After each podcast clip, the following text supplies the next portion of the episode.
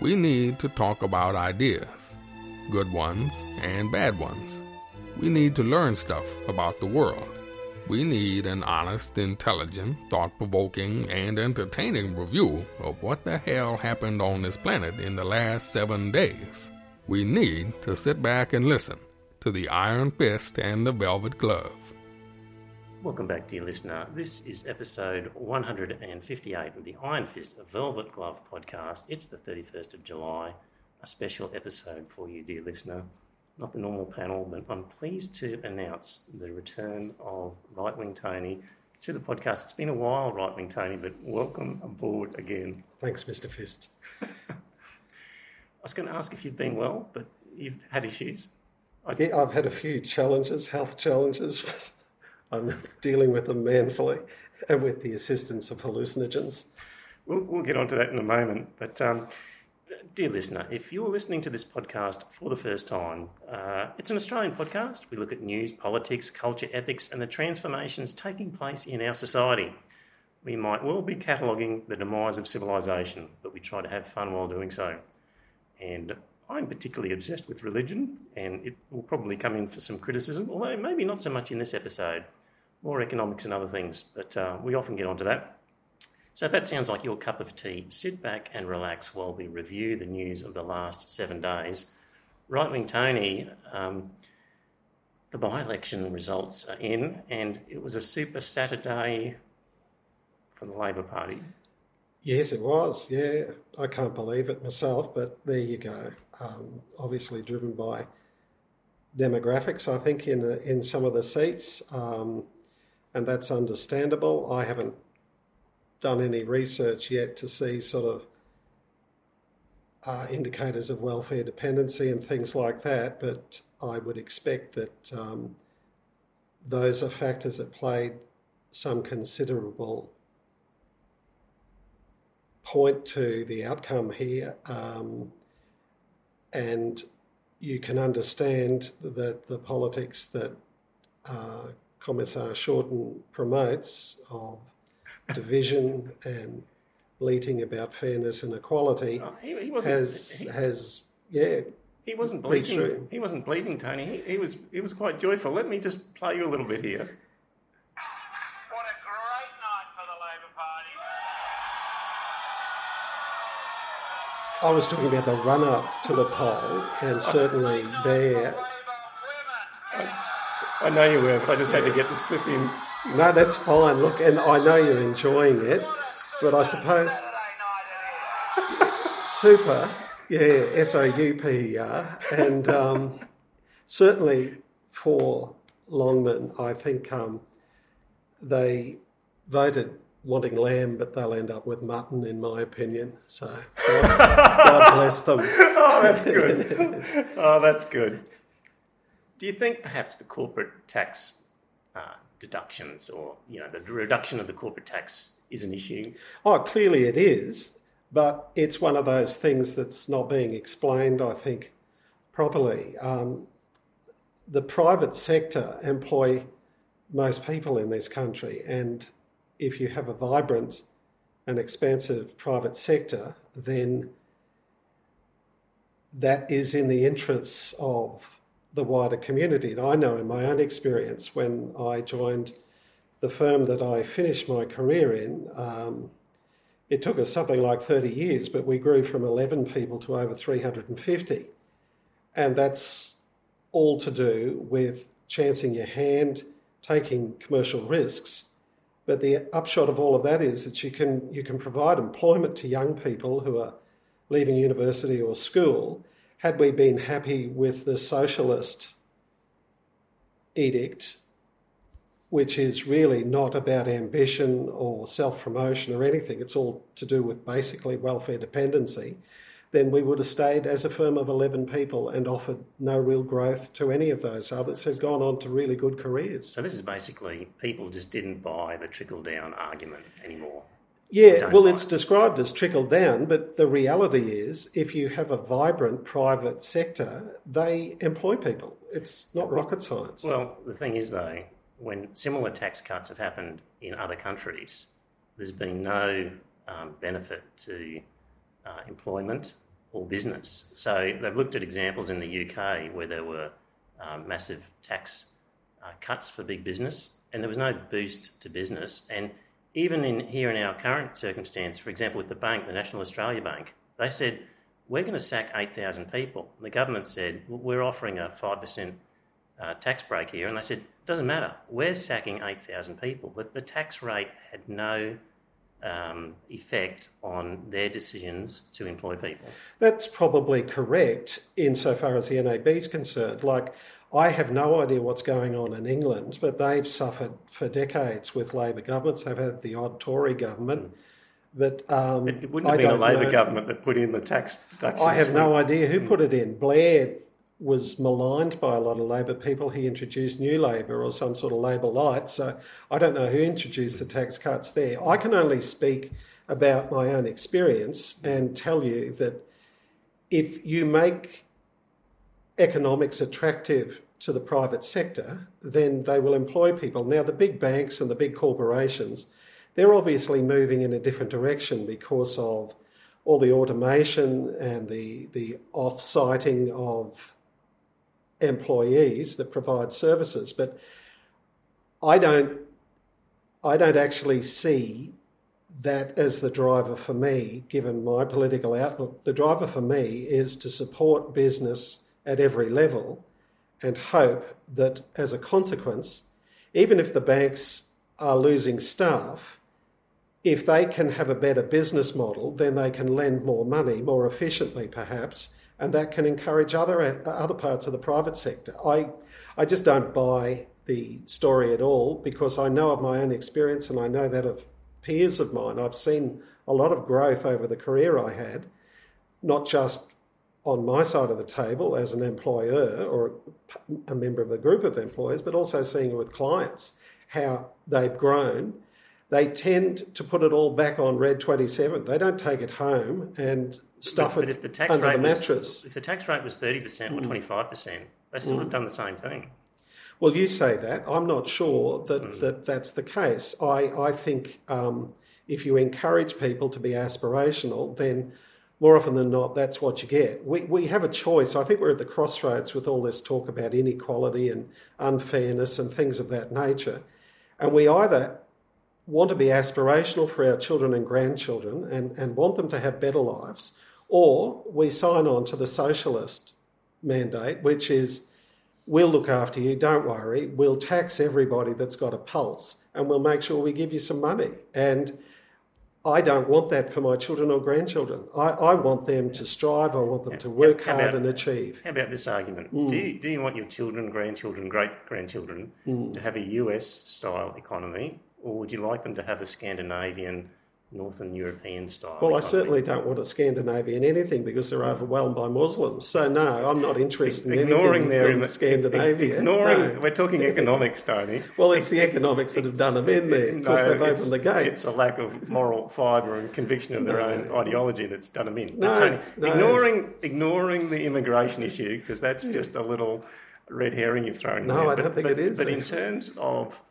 of of a society where it's dog eat dog, man for man, you know, everyone out for themselves, uh, virtually no sort of government institutions, and you know a low tax rate, where you've got high inequality, but you've also got people working for seven dollars fifty an hour at McDonald's and haven't had two jobs, versus you know, a Scandinavian model where people are paying 50% tax, for example. Yeah, well, I, I don't know what you've been so, smoking, Mr. Fist, but none of what you've just enunciated there is the reality in this country. No, but this is what I'm saying, isn't. is which direction mm. do you want, which one do you want your grandchildren to have? I want is, us to continue is, in the manner that we have been in having but, a fair-based society but, but, that rewards aspiration. But if we cut and cut and cut taxes all the time, aren't we yeah. going to head in the direction of the US? No, style? no, because Is I believe that we will create employment.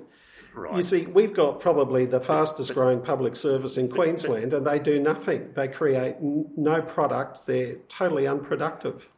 In terms of employment, are you at all concerned about um, a future where, for example, uh, trucks, vehicles are, are self-driving so a lot of yeah, yeah, but that's got nothing to do with the tax rate. Well, I'm just that's talking automation. about a future. Yes, So businesses will be inclined to use robots or technology in place of humans if it's more efficient. And it's increasingly looking like that's going to be the case for more and more jobs Yeah, down and the track. that would be the case irrespective of the tax rate. But if we can correct. grow but, but the if- private sector, then there will be some jobs for people who have been replaced by automated trucks. So, but the thing is, do, do you fear a situation where there just won't be jobs for those people? That there actually just won't be a job. Well, that's it. that's possible. I don't know because I really don't know the answer to that. But I think if we don't have a strong private sector, then that's more likely to be the case than less likely. But, but no, perhaps a strong private sector is more likely to invest in technology and robots and get rid of jobs if, No, they, if you- they've got the money to buy them. So it doesn't necessarily. No, it does follow for me because Right. you're coming at it from just a, a sort of a, a socialist polemical end. You're looking at big business. You forget about small business. Small business won't be into the automation like big business is. Big business has always been at the cutting edge of those things. Small business, when you drive around this country and you go through industrial estates, I'm always astonished by the number of small businesses that are operating, and they're the ones that I think will provide employment as we move into this yeah frightening future of automation and artificial intelligence or technical intelligence whatever you want to call it. And if we don't encourage small business then the future you portend is well and truly there. There'll only be the big businesses. The small businesses will have been withered off and taxed to death and there will be no employment no other than under Comrade Palaszczuk's state government, which will probably have the largest public service in the Southern Hemisphere It's, by ac- then. it's actually big business that's the driver of, of new employment. Small small business No. I don't But- agree with that. Well, well, that's my experience. I'll you see, find I'm, figures I'm for you. basing. But, but, yeah, but you could find figures for anything. I'm basing this on a real experience. Like but- these figures, you can make them say whatever you want. one means experience Well- compared to a statistic of the whole country. I mean, obviously, the latter is more valuable. Well, with all you- due respect. to you, to you. I just know from my experience with working with clients over 30 years hmm. that they are all aspirational by and large. None of them sought a life on welfare and they were happy to employ people and it wasn't on slave Yes. wage rates. yes. So we agree to disagree, I think, Mr. Fist. Yeah. Well, you, but so you are you are worried that there's a risk there will be no jobs for people down the track. There's going to be changes. That's crystal clear. Um, I think Rio Tinto already has driverless trucks and driverless trains that they're trialling. So clearly, there's going to be a dislocation, and we need to have a flexible, vigorous economy to be able to deal with that. Because if we destroy sections of the economy and make it so unattractive for them to be in business or to employ people, then they clearly they won't employ people and they won't be in business. They'll pack up their box and go somewhere else where the offer is better for them and they won't be here. And I just think that the problem is that you're focused on a particular point of the whole business structure. And yeah, it is hard to justify why a bank who's sacking thousands of people ought to get a tax cut. But the way I look at it is well, as long as the bank's in business and viable, then the bank can lend money at sensible rates and on appropriate terms and conditions to people who can employ people. Labor doesn't offer They can do that future. with the tax rates thirty percent or twenty five percent. Like a bank isn't going to say, "Oh, gee, the tax rate's five percent better. Now we can do all these things that we couldn't Well, do before. Well, that's the whole point of money lending. They put it out there. But- but There's no point the having tax- a whole this- heap this of money the- and not this lending is the tax rate we're talking about. The actual tax Yeah. that the bank pays. Correct. If you give them a five percent And if they pay less tax, they have more money to lend. no, if you if you give them if they pay less tax, it means just more of a dividend that they pay to their shareholders. Either a dividend or they put it back into the market. It, it, it, it will either go in one direction or the other. It'll either go, and if it goes as a dividend, yeah. Then the shareholders, many of whom are small business operators, can use the in, enhanced dividend to employ more people. What if what if I said to you that um, a lot of this money was just going overseas to non-Australians? Well, clearly there would be shareholders that are based overseas and those funds would flow out. But if we What- have what a if- vigorous economy here, those funds could very well flow back in again. What- if we're just giving money away to American investors? Well, I don't know that that's necessarily the case because I think if you do look at the statistics that you are so fond of, Mm-hmm. you'd probably find that the Americans are the biggest investors in the Commonwealth of Australia in a number of respects, in terms, terms of of property banks. And businesses and the stock market, etc. Chinese are way ahead in property. No, no, not not no. The US, I think, is the largest investor in the Commonwealth of Australia. Uh, in terms of real property I think so. Yeah, they have Value? been for decades. value, we're not talking pastoral land out. We're talking Yeah, I think it's across the board. But like, you can correct me if I'm wrong, Yeah. but I've certainly seen stats to that effect in the past. Mm. China, without a doubt, is a comer, but Mm. there's no problem if we have a free market enterprise Mm. system here in China investing here or Chinese people. That's probably an insurance policy for us Mm. against a huge Muslim neighbour that doesn't like us. The more Chinese investment, that may be an insurance policy. So I saw a figure that said we're, by giving you this tax break, we're virtually giving $11 billion a year to the US government. Look, you may be right, but And what I would say to you is that some of the largest investors here are from the US. And I know when I was in practice that there were assets of clients of mine that the Canadian Pension Fund were very interested in trying to secure. Yep. And these were in the hundreds of millions of dollars. So money flows, it's a global world, it's going to flow out. But unless there's something putrid about the economy here, Okay, let me give then you the an money will example. flow back in. So the US tax rate is 40% on companies, and we here are charging them 30%. Then the US government says, What's that money you earned in Australia? And the company says, Oh, we've paid 30% tax on that. And the US government says, Great, you owe us another 10. So then the following year, when the uh, US government says to the company, you know, what's that money you earned over in Australia? They say, yeah, we, we paid 25% tax on that. The US government says, great, we're going to charge you 15%. So they actually charge the difference. So the money doesn't actually benefit the American investor. It just means instead of paying the US, uh, the Australian government, they pay the American government. So we effectively just transfer $11 billion to the US Treasury. And the companies have not a single extra dollar in their pocket Well, if that's the case, why are they investing here at all? because they make money. So Apple Well, then they'll continue to Ex- invest. exactly. Yeah. So you don't need a tax deduction for them. well, my view Tax- is you do because we are travelling into a world. You just were waxing lyrical before about automation and the fact that thousands are going to have no jobs. Well, the reality is we do need investment here. We do need a vibrant private sector because they are the only people that are going to employ people. Governments employ people, but there's no productivity attached to that. Public servants don't produce anything. They don't produce a thing. Well, our taxes produce things, and you need to manage the taxes to produce things. Yeah. I mean, we have Yeah. bridges and roads and Yeah, schools and infrastructure, hospitals. yeah. You, But the you more just, people enjo- who are just empl- enjoyed the, No, the no. facilities the of, more of people wonderful. who are employed, the greater the tax base. The tax base will shrink if everyone's on welfare.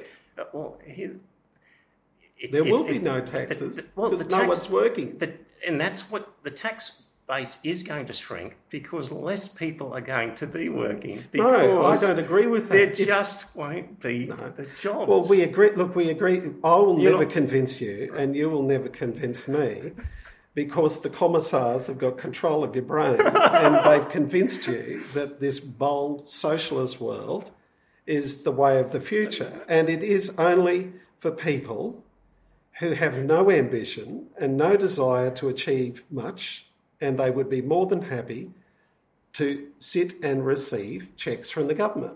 It's happy to. I often go into shopping centres and I say, busy today? No, no, it's not dull day. Tomorrow, we're going to be shooting the lights out.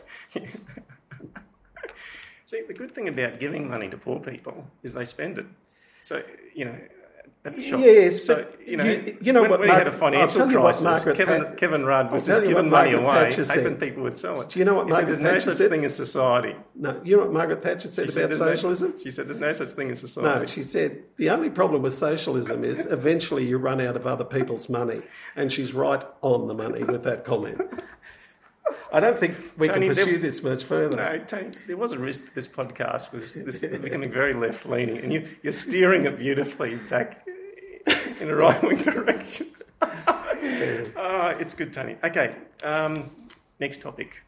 Lauren Southern um, is an, an well, sort of a right wing activist from the United States, and she um, came to Australia and decided to, to look around and, well, stir up trouble. She's a bit of a Milo Yiannopoulos sort of character, really, I think you could Yeah, say. she's young, attractive, and articulate. That's the problem. Yeah. So she's got a thing against Islam, and we both do. So we're all in agreement so far. and uh, she went to Lakemba, and dear listener, I'm going to play a little bit of a clip of what happened. as we went to go for a walk to the local mosque, a very high ranked police officer came up to me and begged with me, do not go there. Southern, is it? Speaking. Inspector Rick Ages from Campsie Police. Yep. I've been informed that you're intending to uh, attending the Lakemba Mosque. Is that correct? I actually have no intentions of attending. I was just planning on walking through the streets and seeing how the culture was here. Yes. Yep. Are you satisfied with that? Yep. So, where do you intend on walking to now? I was just going to walk out and check how the mosque was. Check where the mosque was. Yep. Am I? Would I not be allowed to attend if I Well, wanted to? I've got grave concerns that you may cause an imminent breach of the peace down there. So I'm asking you not to attend Why would I cause a breach of the peace? because it's highly religious down there. So And- would it be me causing a breach of the peace, or would it be the people there? Well, your atten- your presence may cause them to be, you know, be, be offensive and be objective to your attending there. And so that would be them being offended Please, by me. Can you turn, not interview me? The local community walk around here without any fear.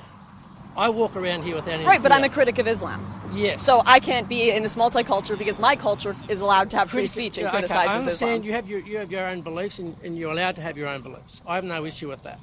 I'm asking you not to attend down there because I have a fear that you may cause an imminent breach of the, breach of the peace. In doing so, you may commit an offence. Am I allowed to walk through the area? I'm asking no. I'm asking you not to go down the Haldon Street. Down. You're asking me, but do I have the legal right to walk down this area? At this point in time, no. Right wing Tony. Somebody visiting is not allowed to walk down the street because I'm just flabbergasted. I didn't even know about any of that, notwithstanding my right wing proclivities. But um, what that tells me is that the policeman had formed an opinion about an Islamic tendency to violence. He recognised that. He was a senior New South Wales police officer. Um, based, The- based in Campsie, which is a sort of a neighbouring suburb. Of Yeah, Canberra, yeah. Uh, she, if you if you look at the relevant legislation, the there's no real definition of what is a breach of the peace. I managed to look on the net and saw only one sort of decision which dealt with words of that type, and it. It, they referred to the fact that it ordinarily means disorderly conduct, example fighting or excessive noise, etc. And there was a, a judge in the ACT, Connor, in a case called Forbutt and Blake, where he said a mere statement by a police constable that he anticipated a breach of the peace is not enough to justify his taking action to prevent it.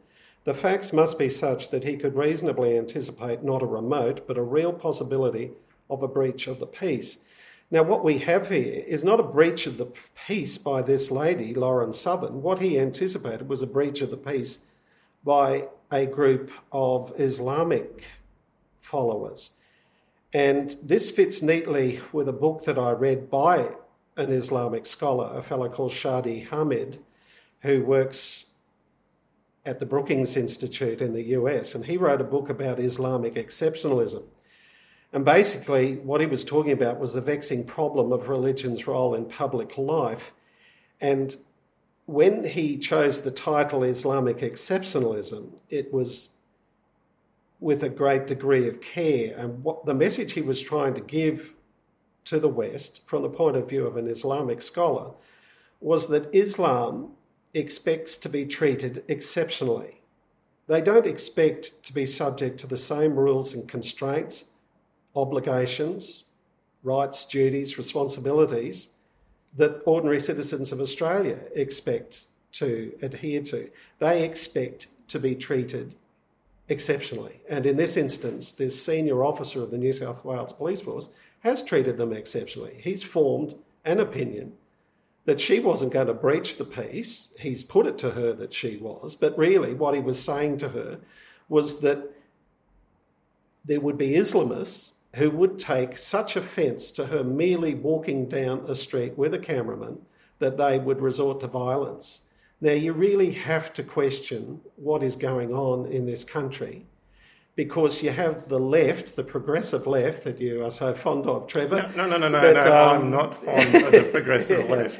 that, I'm- I'm not- would, would bleat about apartheid and things of that nature. But clearly, this is apartheid because they're trying to keep people apart. And they're saying, no, you don't have a right to be in this area because the sensitivities are so sharpened down this street that your mere presence, forget about saying anything to them or looking at them askance, your mere presence is enough to drive them to a frenzy. And that seems to be the universal experience with them. It's been like that for centuries. I finished a book recently about Churchill's First War, and he served with um, the Royal Hussars in Afghanistan in the 1890s. And he basically said they were as mad as cut snakes. And you could never reach an agreement with any of them because they'd welch on it straight away. And nothing has changed. Like you go through the Christian tradition, there were excesses, there were shocking things that were done in the past.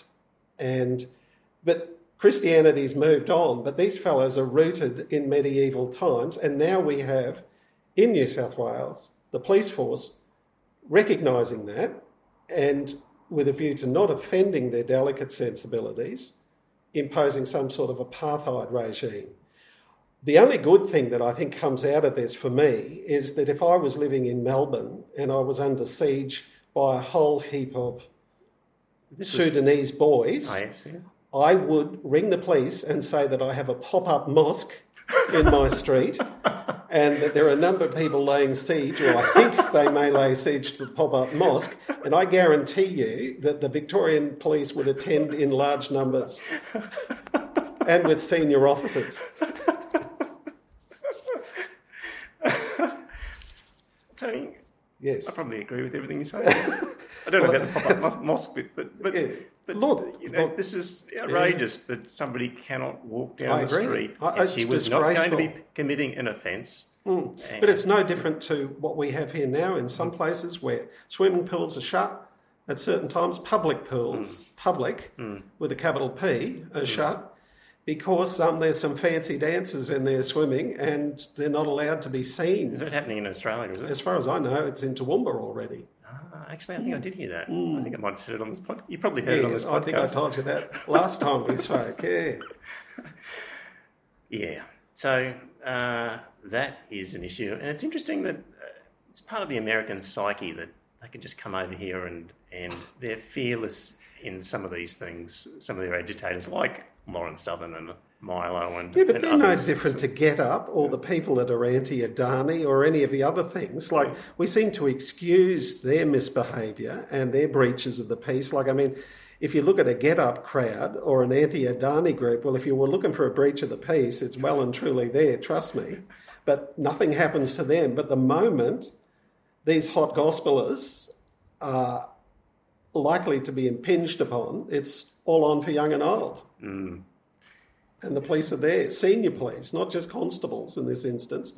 And you could see how he was struggling with trying to work out how he was going to say while he was being filmed mm. what her offence was, because she committed no offence. Mm.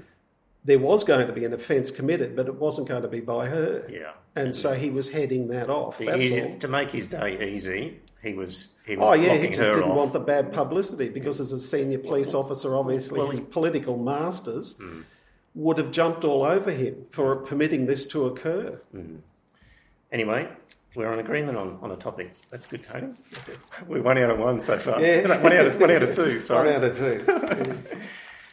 I found another interesting one, which was a, a High Court test case on sp- sperm donors. So, in this case, the High Court will be asked to decide whether sperm donors who intend to be involved as fathers and are known to their biological offspring as dads should be recognised as legal parents. And what this is getting at is that there are laws in place that are basically saying that sperm donors have no rights or liabilities arising from the use of their semen, and that's to encourage men to become sperm donors on the understanding that they won't be getting a tap on the shoulder or a knock on the door in 15 or 20 years' time for, hi, dad, can I have some money or something like that. So, a really unusual case where this guy was a sperm donor, but he wasn't married or in a de facto relationship with the woman at the time of donating his sperm or subsequently, but he was very actively involved in um, in looking after this child and changed her nappies and soothed her at night time, attended her school and daycare events, and did a mean ballet bun. Um, the family court, well, and of course, the mother in this case wanted to take the child to New Zealand, so he sort of tried to exercise rights as a father and prevent that from happening. And the family court came out and said, no, despite all of your interactions with this child, you don't have the legal rights of a father, and she can go to New Zealand. And I just found that a really interesting case, Tony. Yeah, I did too, and I had seen some mention of it in the press, but until you sort of raised it with me, I hadn't really followed it up. But he was truly an involved donor. He was actually listed as the father on the birth certificate. Uh, From what I read, he'd paid maintenance, and as you said, he was involved in the child's life. Now, all of those things to me indicate that clearly there was an agreement between the biological parents in relation to his involvement with the hmm. child. And that takes me to the fact that the mother, the biological mother, has determined to breach that agreement by seeking to take the child out of the jurisdiction to the socialist paradise of New Zealand, which, if I was a father, certainly wouldn't want my children going there because that'd be a futureless place to live. But in any event, um, she's chosen to break the bargain that they had. She was more than happy to have him on the birth certificate. Clearly, pinned her ears back when he was paying maintenance and gladly banked the checks and accepted that he could do a really good ballet bun. But for whatever reasons, she's determined to break that. And I think we've got we've got three sets of competing rights here. Like we we're focused on the parents, but the child has rights as well. Um, and the birth of the baby was registered as required under the Births, Deaths and Marriages Registration Act in New South Wales. And the purpose of that act is, amongst other things, to give a representation of the family structure at the time the birth was registered. And clearly, it would, from the little we know from the press reports, it would appear that um, that was the family structure. There was a compact between biological parents for him to have an involvement. Um, and the other thing that I uh, like the way it travelled, I think, with the courts was at first instance, a single judge in the family court said that he, he did have rights, but then it got overturned on appeal, um, and the appellate division of the family court said no. So if the High Court grants leave, then the High Court obviously thinks there's a serious issue to look at because I don't think you can just appeal of your own volition. But the other thing to think about is the UNICEF Convention on the Rights of a Child. Um, Article 3 says in all actions concerning children, courts of law must take into account the best interests of a child, and that is a primary consideration. So I just don't know here whether, in what's been reported, whether the appellate division of the Family Court of Australia has indeed looked at the rights of the child. And Article 7 of that convention, which Australia has signed on to, um, says that a child shall have the right to know and be cared for by his or her parents. Now, he, clearly, he is a parent. The biological mother conceded that, and the state of New South Wales records that. So, my view is that there is a family relationship here, and it's being sought to be brought undone. It's just And an it's a very difficult area because equally there may be compelling reasons why the biological mother wants to go to New Zealand. God knows, but you know, Had they just met in a bar and had a one night stand and Sure. he had nothing to do with the child, yeah, he would have more rights because what he's what's undone. well, he had have more obligations because he'd be hit up for maintenance. Well, what he's been undone here because uh, of this presumption under the Act that says if you're the sperm donor, then you have no rights and no liabilities in Yeah, relation to but the see, child. there's a So that- conflict between so two, that two pieces of legislation. him, yeah, yeah. you, you're, you're referring to the Relationship Register Act, I presume, but there's equally the Births, Deaths and Marriages Registration Act, which, as I indicated, has as an object um, to make some sort of assessment as to the, the family relationship or the family structure at time of birth. So I sort of think it's a competition between perhaps two pieces of legislation that are that are inconsistent, and that's at the legal level. But beyond that, at a moral level, and in terms of what are the what are in the best interests of the child, um, there's other issues to consider there. And the overarching, we seem to be sort of cravenly signing on to international treaties. So in this instance, we should be looking at the UNICEF um, Convention on the Rights of the Child. Just uh, one final point on this one, Tony. At the very end of the article, it says in Ontario, Canada, another socialist enclave. Yes, it is. Tony. Another paradise. Yep. Up to four people could be named as a child's parent if that was what was intended.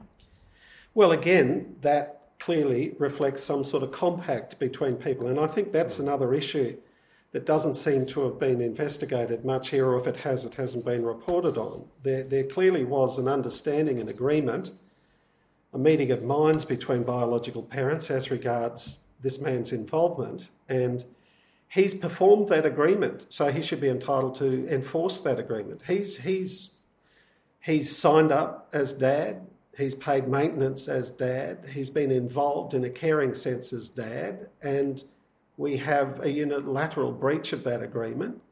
Having taken the fruits of it for a number of years or whatever, um, it's now over and I'm off to the land of the long white cloud. We're both sympathetic to his plight, I think. Very much so. Um, speaking of dads and daughters, Tony, uh, you don't have any daughters, so this hasn't. Uh, No, I wasn't come- blessed there. Come- the office microwave Trevor did. But we've got this custom amongst some families where a man who is uh, wanting to propose to a woman will contact the, the future fiance's father or the future father in law and request permission to marry his daughter. And I've had a personal feeling about this for a long time, Tony, that um, I think it's silly. And I made it very clear to my daughters that under no circumstances, if they had a boyfriend who was ready to marry them, I did not want him coming to me and asking for my permission for them to get hitched because, you know, my daughters are not my chattels to be given away with. And also, um, you know, if I said no, would they stop? You know, so uh, if you're not being serious in, in asking, then, then don't ask. And I've, I've, there was an article in the paper about uh, Jordan Kahu, a Broncos player, who I think he's now in his mid to late 20s, has known his girlfriend since they were teenagers. They've got two kids and they're living together, and he decided to propose, but before doing so, asked the future father in law for permission. And if I was the father in law, I would have just turned around and said, Well, I think you've already helped yourself, mate. What? So, do you have a view on, Yeah, on, on I'm, this? curiously, I've lined up with you on this. I don't believe women are chattels or the property of their fathers or their brothers or anyone else for that matter, their mothers. Um, this is a medieval or even prior to that way of thinking that somehow or other uh, your children are your property, and in particular, uh, that girls are treated in a different way to boys. No one's going to ask the father or mother for the permission to marry your son. Mm. And it, it connotes that, that women have less rights. Like, I mean, this is just silly stuff. Um, people, obviously, as parents, you, you have subjective criteria that you, you'll look at and think about and talk to each other quietly about when your children bring their prospective partners home to meet you. And there's nothing wrong with you exercising consideration of things because there may be things that concern you. Um, in a lot of ethnicities, this is still quite important um, that parents are trying to seek harmony for their children and, and a peaceful go forward. And so they would like to give some consideration to the people that their children are partnering up with. But at the end of the day, uh, these are rights of an individual. Uh, and if your child chooses to marry someone that you're not entirely happy with, well, that's the breaks. You're just going to have to make the best of it and be supportive if, sadly, as you anticipate, it wasn't going to be a good union.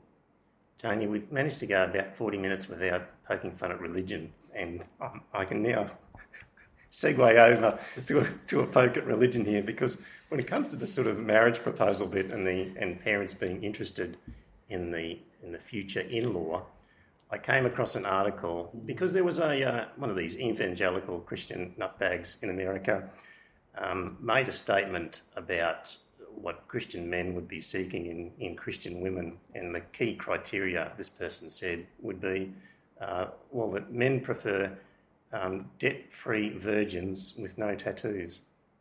It's probably not a bad starting point, Tony. You know, got to hand it to him.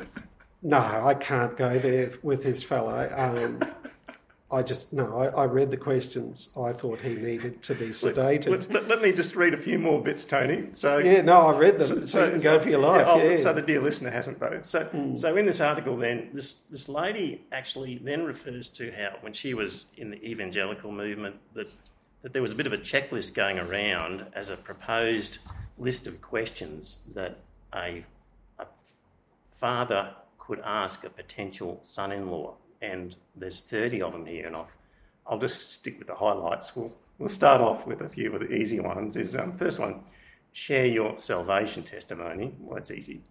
Share the most recent Bible verse you have memorised. Can you recite all 66 books of the Bible in order? Try. Uh, when was the last time you read your Bible? Tell me about your participation in your local church. So, so far, so good, Tony. If you're a, if you're a red hot Bible basher, that's all okay. But get down to question nine. If you are a virgin, why? If you are not a virgin, tell me what you have learned. Tell me everything you know about the Protestant Reformation and what is your approach to protect your sexual purity as well as my child's.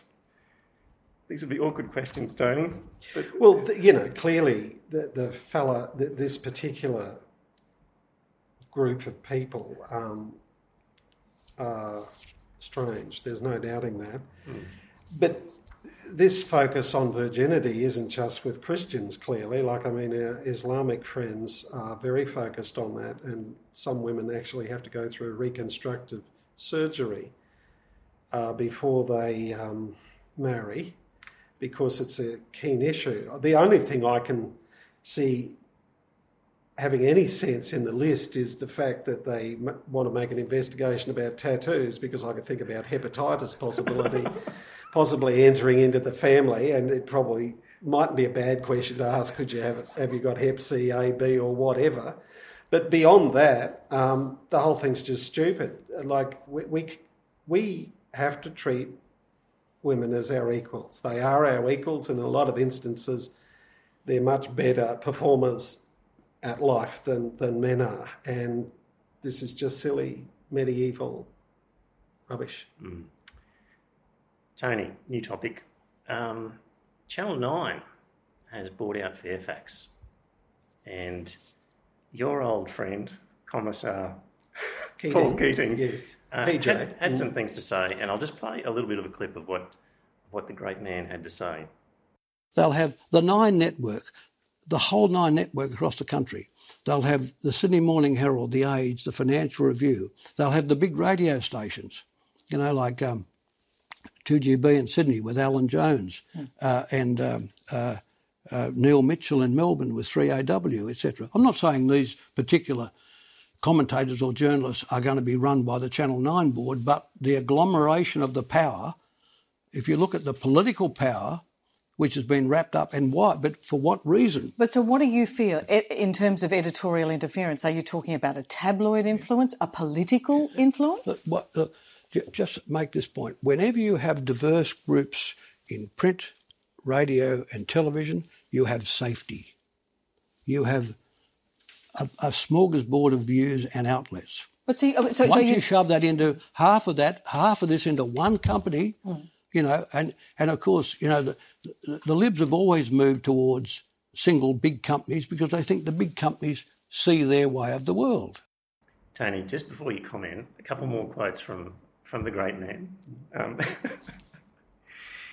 in his written statement, he said Channel 9 had, quote, never other than displayed the opportunism and ethics of an alley cat. I actually thought he was talking about Commissar Shorten at that instance. I had to read it carefully. Through various changes of ownership, no one has lanced the carbuncle at the centre of Nine's approach to news management. Just the, the concept, Tony, of, of a reduction in the diversity of ownership in our media. Are you concerned at all about that? Yeah, I, I probably in principle don't like it either, but but the bigger driver for me is that if Commissar Keating hates it, then I, I have to endorse it. uh, he waxes lyrical about quality journalism, but I don't think it, it really exists in Fairfax, in my opinion. He's just disappointed that the left wing bias, which is alive and well at Fairfax, is probably going to be snuffed out progressively. But, like, I mean, a lot of commentary on this is that this was a deal that had to happen to try and preserve both of them.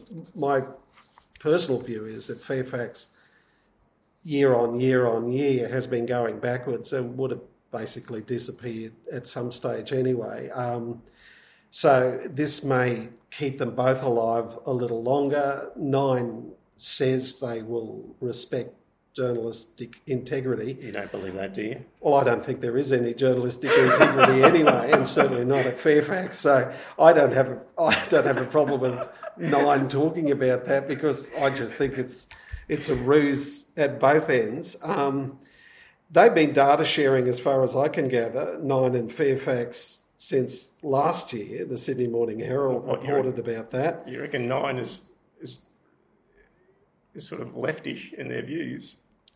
Look, I, I just you're talking. His his problem is journalistic integrity, and I just don't think there is any there anyway. Like I mean, the, the, the Facebook, the global social media, and the, the the news that's coming from so many different diverse areas, the fake news, the real news, the almost real news, or whatever.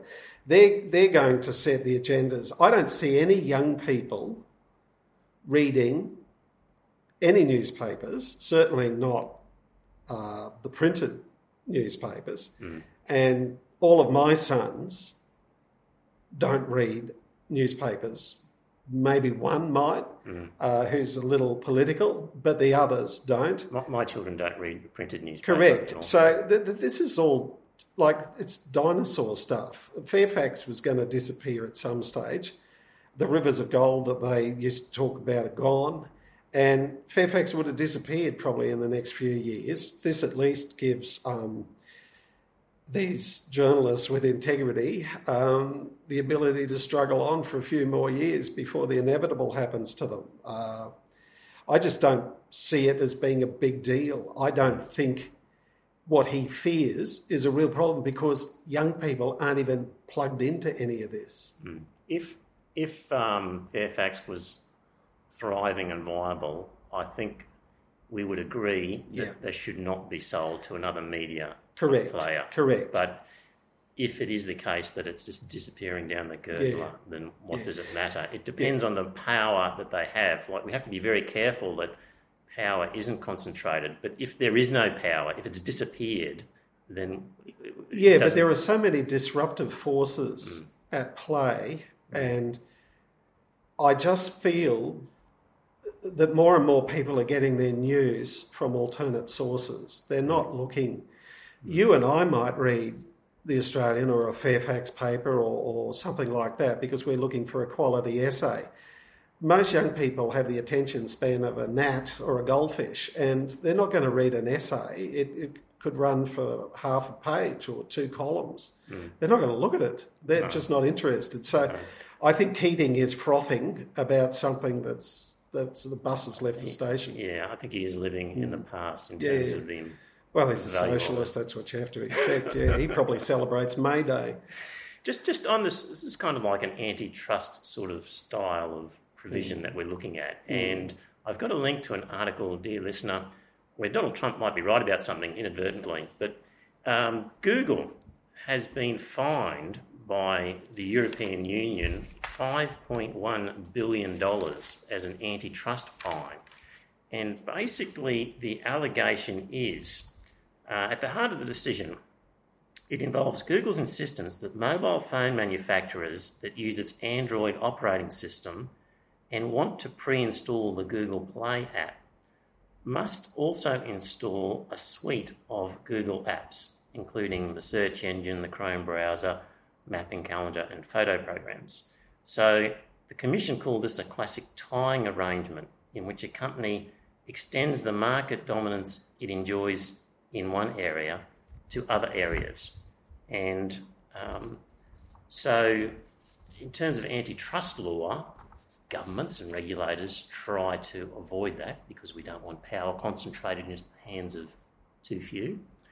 And this is a little bit reminiscent of a Microsoft case where the government accused Microsoft of trying to tie the Internet Explorer browser into the Windows operating system. So if you bought Windows, you had to get Explorer. And it was using the dominance of the Windows um, business to build up the Explorer business.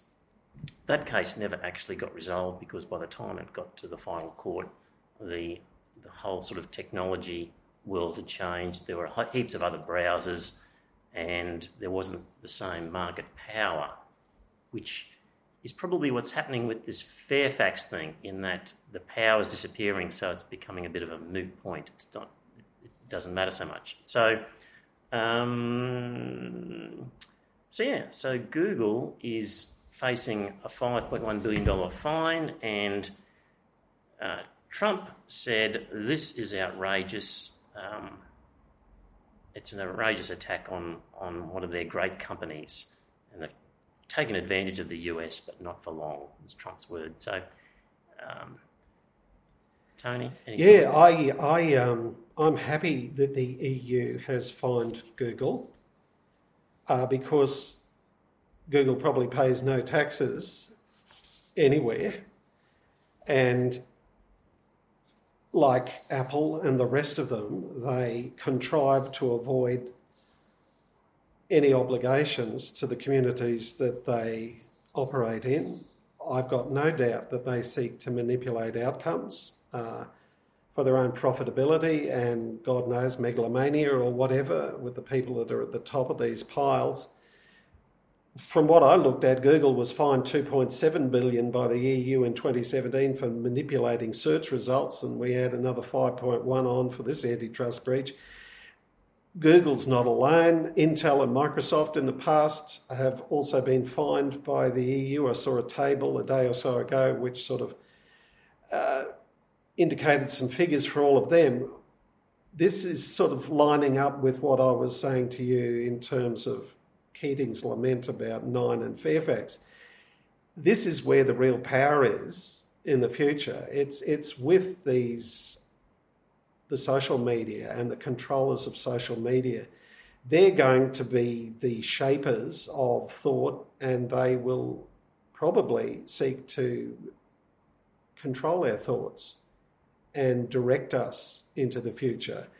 They're more dangerous than tax cuts to private enterprise in terms of how mankind goes forward. Uh, if you watched that fellow, um, oh, the fellow from Facebook, be interviewed by that Senate committee, Zuckerberg, whatever. Zuckerberg, like he was truly frightening. he didn't answer any questions. He looked like a sociopath uh, under review there, and it, it was really scary stuff. Like he kept ducking, weaving. I'll get back to you, but it was it was as clear as it could be that they were up for everything that was being laid at their feet, and I just fear that we are in for a very interesting future. Mm-hmm. And you know it yourself. You get into your car or you, you turn on your phone, and the phone tells you how far you are away from home, what the traffic's like, and all manner of things. And if you happen to, for once in your life, um, Google a recipe, then you're besieged with recipes of that ilk for the rest of your life until you try and sort of cut ties with whoever it is that's following you around. It's it's really very disturbing stuff. Mm, Big Brother is disturbing. Yeah. Tony. Yeah, yeah. Well, it's it's it's there, and all the more reason for us to have a vibrant hmm. business community at a smaller level. On this particular occasion, I don't think they really are guilty of of of a real problem here because just because they've preloaded some apps onto a phone, people can just load alternative apps so easily, and they do, and they don't. They don't use the existing ones if it's not their favourite, so I don't know that it's such a big deal. Yes and no. Like, I mean, it depends on your computer literacy and your hmm. skills base as to whether you can load anything or unload anything. And a lot of people who are using devices from Google and Facebook and all the rest that are loaded up to the gunwales with all of these things that want to direct traffic to you. Hmm. It depends on your, your abilities with a computer as to whether or not you, you can do any of the things that, that you suggest.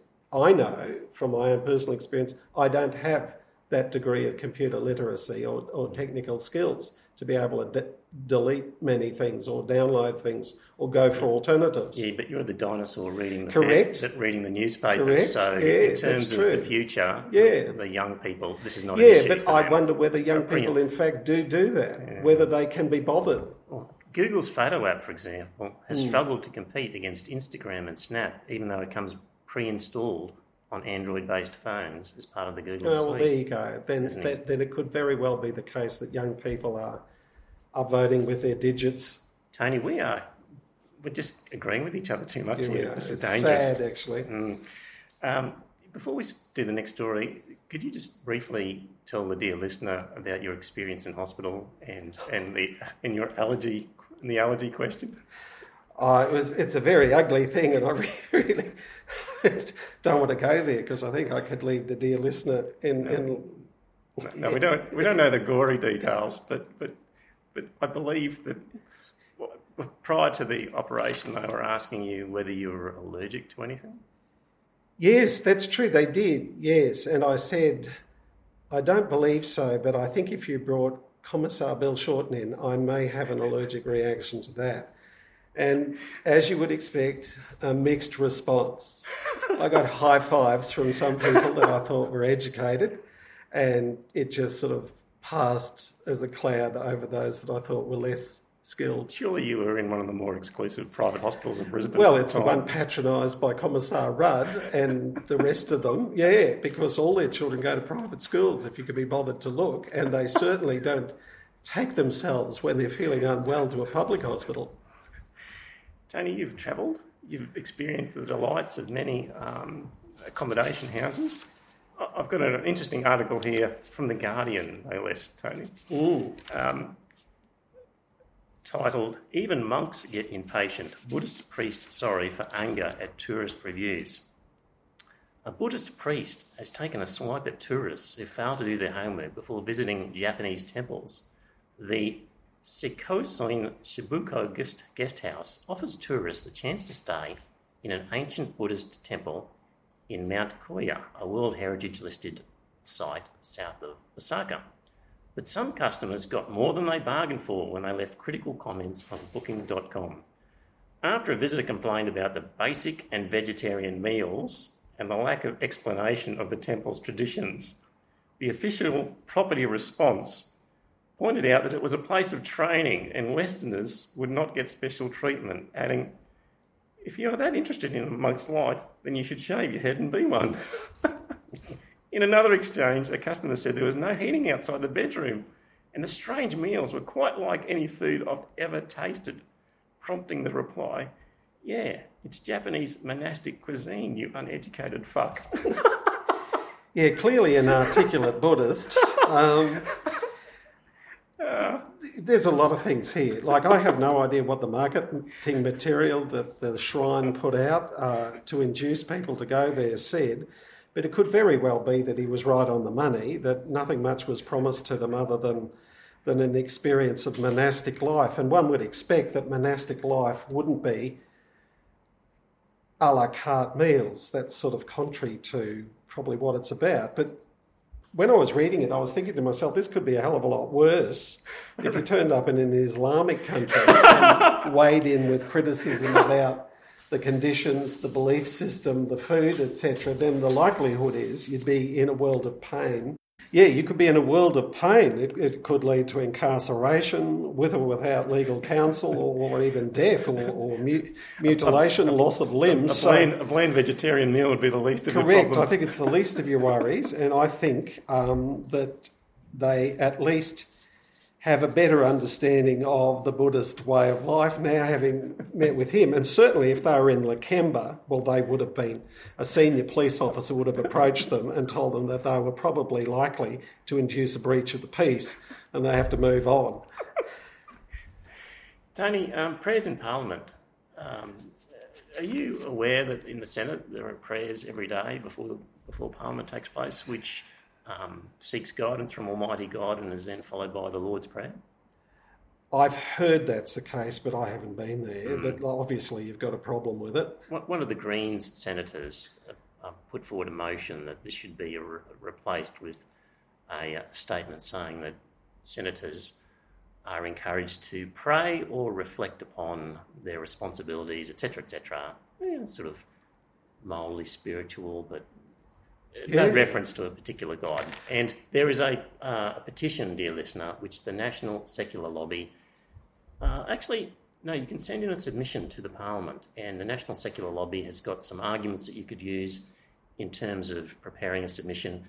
There will be a link on the show notes, and it expires. The time limit for that, I think, is the 3rd of August. So hop to it and put in your submission, hopefully arguing for the prayers to be abolished and replaced with uh, something a bit more generalised. Look, I'm fine with that. I'd prefer personally that, that we said something inflammatory so we couldn't have Muslim sen- senators there. So if there was something we could get into the wording that upset them, and that shouldn't be too hard because most things upset them. Right.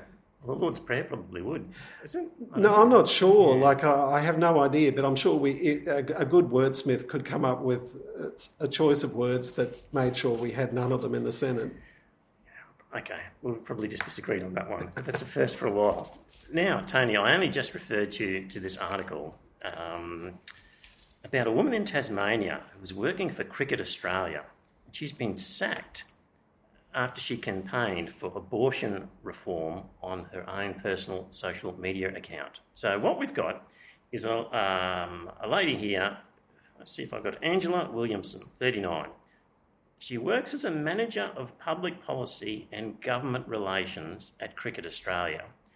And she, um, it seems, needed an abortion, wasn't able to get one in Tasmania, had to travel to the mainland, and uh, was not happy about that and about the current laws in Tasmania.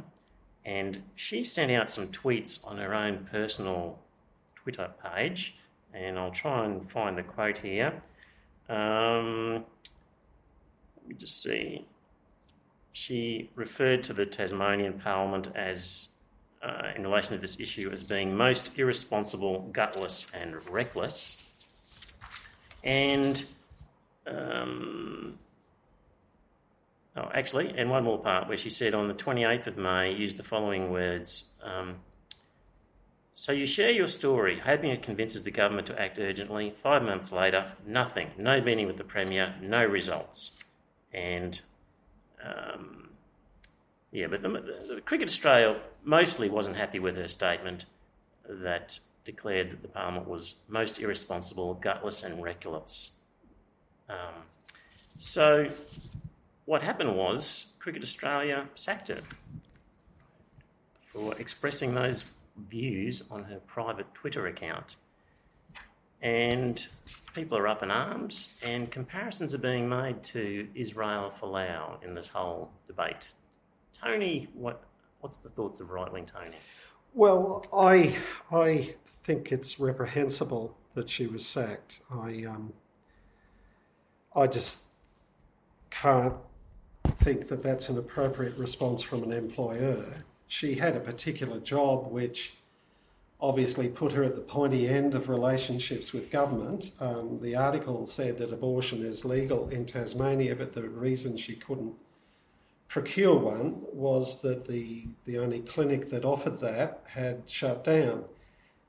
And the article didn't say why. Um, clearly, there are medical practitioners in Tasmania, but for their own reasons, in accordance with their own belief systems or whatever, they weren't prepared to offer these services or, or man that facility that was closed. But in principle, as a private citizen, not using the letterhead of Cricket Australia and, and things of that nature, she's entitled to her opinion and to voice her opinion and and be unhappy with the state of affairs, but equally that doesn't translate to medical practitioners being forced to perform surgical procedures that they're not comfortable with performing. So it's a it's a really vexed area. My my view is she should not have been sacked. Um, I think that that was an improper and probably unlawful response. Uh, she may ref, well reflect on the fact that she was she had a particular role with Cricket Australia in terms of intergovernmental relationships, and as a consequence, she might have been more circumspect, but at the same time, she's entitled to a point of view.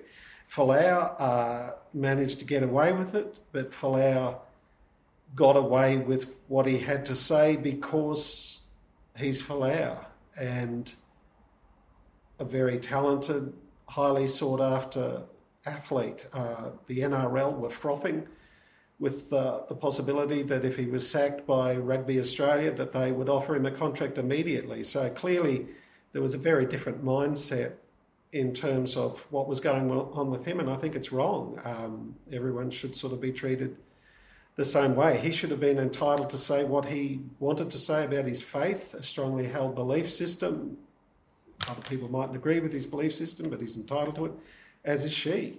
Yes, just dealing with Folau first of all. So he can say whatever he likes. People are also welcome to criticise him for that. Mm. He's got a contract which should not have been touched in any way and, and wasn't, that he could see through to its end. But by the same token, at the conclusion of that contract, the ARU or anybody else could say to Folau, part of the value you bring is as a role model mm. and extra benefits off the field. And because of your statements, you've just devalued your brand, and we're going to pay you less. So well, they may that, say, and, that. and, that would be they'd be quite entitled to do that. Correct, but yeah. it could very well be that there would be a body of people that agree with his point of view yes. and don't see the brand being devalued, but actually seeing him having the courage as an individual to brush away the political correct thought police that exist, where they hmm. want us all to be the same, and they all would like us basically to be on government benefits at the end of the day because we're. how did you get that into a Folau? Dis- how did you get that into a Folau discussion, Comrade Lamb? The sheep are easily taken into a paddock. Yeah, well, that's my view. But Hey, you've, you've slipped in yes, communist theory into a Folau discussion. So that's Folau. it's freedom of speech. They don't want freedom of speech, Okay, Trevor. just I'm just reading a book called Gulag, and it is absolutely frightening what when socialism gets a good head of steam under it, Yes. what they're capable of on a good day. I can give you plenty of other books, and you'll be frightened what capitalism can do to you as well, Tony. You know, shock Yeah, doctrine. you to might get a with. job. So, this, yeah, Might be responsible for yourself. yeah. Hey, um, but just getting back to this lady, let me. So, as a general principle, people should be able to say whatever they like in their private life without being sacked by their employer. As, as Provided general- it doesn't incite violence or something like that, or yes. in Lakemba, a breach of the peace. So, if, for example, her job was uh, that she was in charge of race relations, and uh, in her Twitter profile revealed that she was a member of the Klan, and and espoused horrible racist viewpoints. Now, she didn't. This is all just supposition, but. So, an, an employer has employed her uh, in terms of race relations, and on a private social media profile, displays clearly racist views. In that situation, does an employer just have to suck it up? Well, I think it's it's always with everything in life. It's a question of of degree. Um, like you and I have agreed in the past that if if people's pronouncements led others to violent behaviour, Yeah, we're not inciting violence. She just, be- she just says ugly stuff. She's not inciting violence, but she's clearly, you know, uh, I want to be Klansman, for example. Uh, This is a, just a fiction, a, Yeah, a fictional person. I don't want to be accused of saying this is Angela Williamson. It's not. It's a Yeah. fictional person that I'm just making up. But if they're employed as a, a race relations officer and well, clearly they in their private got the profile, wrong job. So, so in that situation, can an employer say, uh, on your bike? Well, they may well say that because it is it is so at odds with the job that they have. In this instance, what she was saying really had nothing to do with the job that she had. Okay, but Hmm. if her job is um, public policy and government relations, yeah. so developing government relations for her organisation, and she is publicly abused. I'm just playing a little bit of devil's advocate No, I understand. And abusing the government and um, stirring up trouble in the government. Is it possible for an employer to say, "Well, you're here to be our government PR person, yet privately you are um, instead of building bridges, you're you're you're burning bridges, and your effectiveness as a as an advocate for us in PR with the government is now um, in ruins. Look, I, I can see what you're saying, but if we accept that abortion is lawful in the state of Tasmania, which the article says it is, and I've got no doubt that it is, then she wasn't saying anything that was overly controversial at the end of the day. She was saying abortion is lawful, and the circumstances in this state are such that people can't exercise a lawful right. So I would have thought that it could equally be argued to improve government relations for the citizens of Tasmania, pointing out that there is an inadequacy, that we have a set of laws that can't be relied upon or exercised or enjoyed. Yeah, but she, she's uh, she's actually accused the government, who she is supposed to be the government relations officer for, of irresponsible, gutless, and regular and reckless delivery. Look, So- the language is inflammatory, but Yeah. occasionally you have to speak plainly to get people's attention. Like I, um, it's a very vexed area. Uh, this whole thing. Like I've often said to you that I find it passing strange that we can have state sanctioned killing of unborn children, and we can have progressively, it seems, in this country, state sanctioned killing of elderly people, but we shrink and run from killing serial pedophiles and serial rapists and serial murderers, but for some reason their lives are sacrosanct. Now, I'm not saying I'm anti abortion, I'm just saying this is strange Yeah. that there are some deaths that the state is quite happy to see occur. And there are other deaths of absolutely reprehensible people, people mm. who will never be better. Mm. They are recidivists, a lot of them, and they will get out and do it again as long as they're capable of self propulsion. Pedophiles will find their way to a children's playground or a school and commit the same crime. Yeah, Let, let, us Um, I just. I'm trying to explore the boundaries here and define where they might be. Let's say, for example, you had somebody who was um, the sponsor liaison officer for a sporting team, for example. So their job was to keep the sponsors happy yeah. and to get more sponsors on board and to keep them on side. And that person, uh, say one of the sponsors was Qantas, but in their private social media stuff said Qantas is the worst airline in the world. They, you know, they, they do all this sort of stuff and like completely bagged them and, and bagged other sponsors, for example. Could the football team say,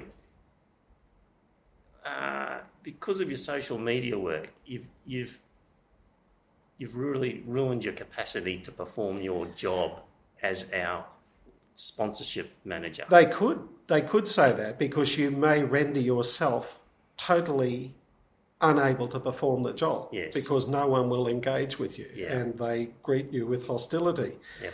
But it's one of those difficult areas where you're trying to balance freedom of speech, which is a fundamental right. Mm. I'm, I'm got, I've got, a, have got a, an issue to decide this here. So I hmm. think in this case, because her criticism was of the government, hmm. we've got to hold that as sacred. That really anybody, anytime, needs to be able to criticise the government, hmm. and, and that has a special place in terms of freedom of speech. Yeah, as I said So- to you, so- it's it's it's Yeah. lawful. As opposed to the other example I gave, which was criticising a company or another business or something like that, I'd be less inclined to give protection. So in this case, I'm I'm on, on her side because mm. it is government criticism and we've just got to protect our ability to criticise the government. But had she been in the sponsorship example, I reckon Yes. this the, the business should be able to say, Yes. we can't have you on board as our as our liaison officer. You're yeah, out of here. yeah, but common So, sense. so your private, tell- so your private mm. musings mm. can affect your your job. I'd agree with that. But uh, again, I think it'd go back probably to the contract you signed with your employer. One would Mm. Expect that uh, there'd be an express term there Mm. that you're not to wage war with the sponsors. Yeah. Your old law firm, did it have a clause saying no socialist, pro-socialist, or no, No, no, no, no, comments? we in- had some in- so- socialists there actually, yes. extraordinary. Yeah, Yeah, we were flabbergasted by it. it- they got people- through the they got people- through the vetting system. Well, just the people with tertiary, to tell you the truth. Oh, Tony, one last one last article.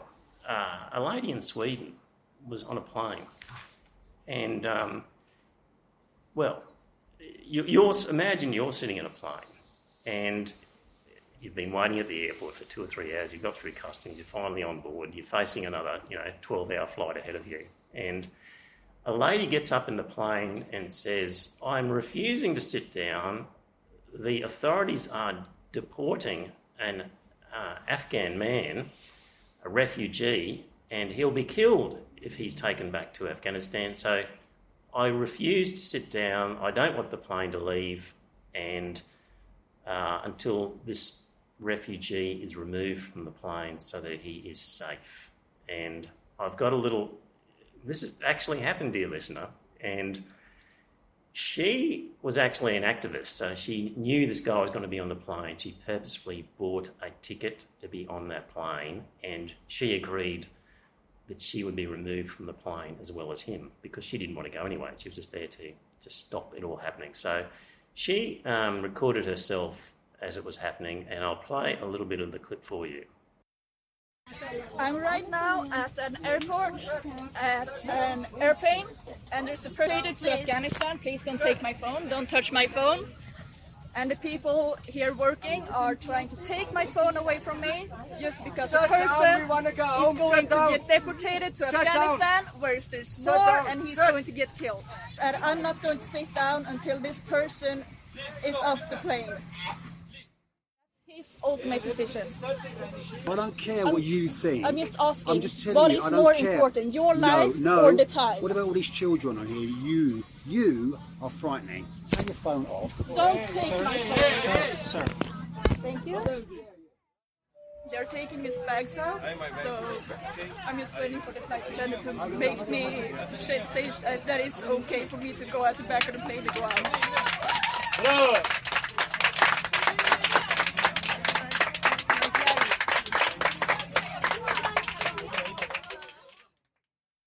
Thoughts, Tony? Well, she's lucky it didn't happen in Lakemba because I'm certain the superintendent would have arrived and suggested she was likely to induce a breach of the peace and she would have been offloaded.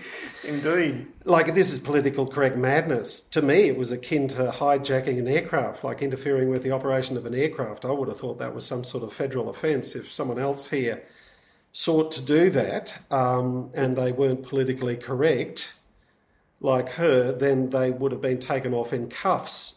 I hope that the other passengers sue her for breaching the condition that when you board an airline, you agree to observe airline protocols and you will stay in your seat, and that's for the benefit of all passengers, and you won't create an unsafe environment. So I'm really going to follow this if I can, and I hope someone sues her and really teaches her the lesson she needs. It's not all about her. Life's not all about her and her Afghan friend.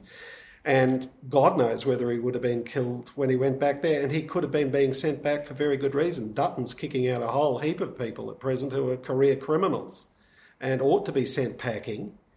And when I listened to those people clapping, she was musing that it was that they supported her. I actually think it was that she was getting on. They- Finally, she's gone. exactly. Yes. See, it sounds very altruistic, but it's actually incredibly selfish to say, I'm determining whether somebody should be allowed to leave the country not. People could have had connecting flights. Their whole life could have been disrupted by this clown. and but she has you know she said look i don't care what the government has said Mm. about deporting this person i'm deciding this person Correct. should not be deported Yeah. i'm thumbing my nose at the system Yeah. and i'm just Yeah. enforcing my Well, way or, the, or, or not so Correct. It's, the incredibly same as. Islamic exceptionalism that I'll come and live in your community, but I'm not going to observe your rules, your Yes, laws. yes. I'm going to do what I want to do. yeah i'm refusing to play, Correct, play to the participate. yeah, Yeah. So, i mean people can protest you know protest Mm. but you don't get in the way of a police officer arresting somebody No. and you don't get in the way No. of the justice system actually No. performing its function. No, So get in the I don't know what airline it was, but perhaps in some, had she been carrying on like this on a Chinese airline or Aeroflot, she might have ended up with something bad happening to her. Yes. So, um, well, that's an interesting one. Hmm. Tony, any other issues in the world that you'd like to talk about? Oh, there are heaps, Trevor, but no, no. on? I think we've come to surprising agreement about a number we of have, issues. yeah, which is refreshing. I've got some homework to do, so I can just sort of give you more facts and figures about Yeah, that'd be the, good. the trickle down effect. Well, as I said to you, really you can works. find facts and figures that'll tell you anything, Trevor, on a good day. Yeah, provided I've got them and you don't, that'll be that'll be fine. Yes. Right wing Tony, thank you for, for steering this left wing podcast back, Back onto to the an, right. to an even trying to, keel. Trying to drag it kicking and screaming to the centre. All right, Tony, thank you very much, and it won't be so long until the next one. Thanks, Trevor.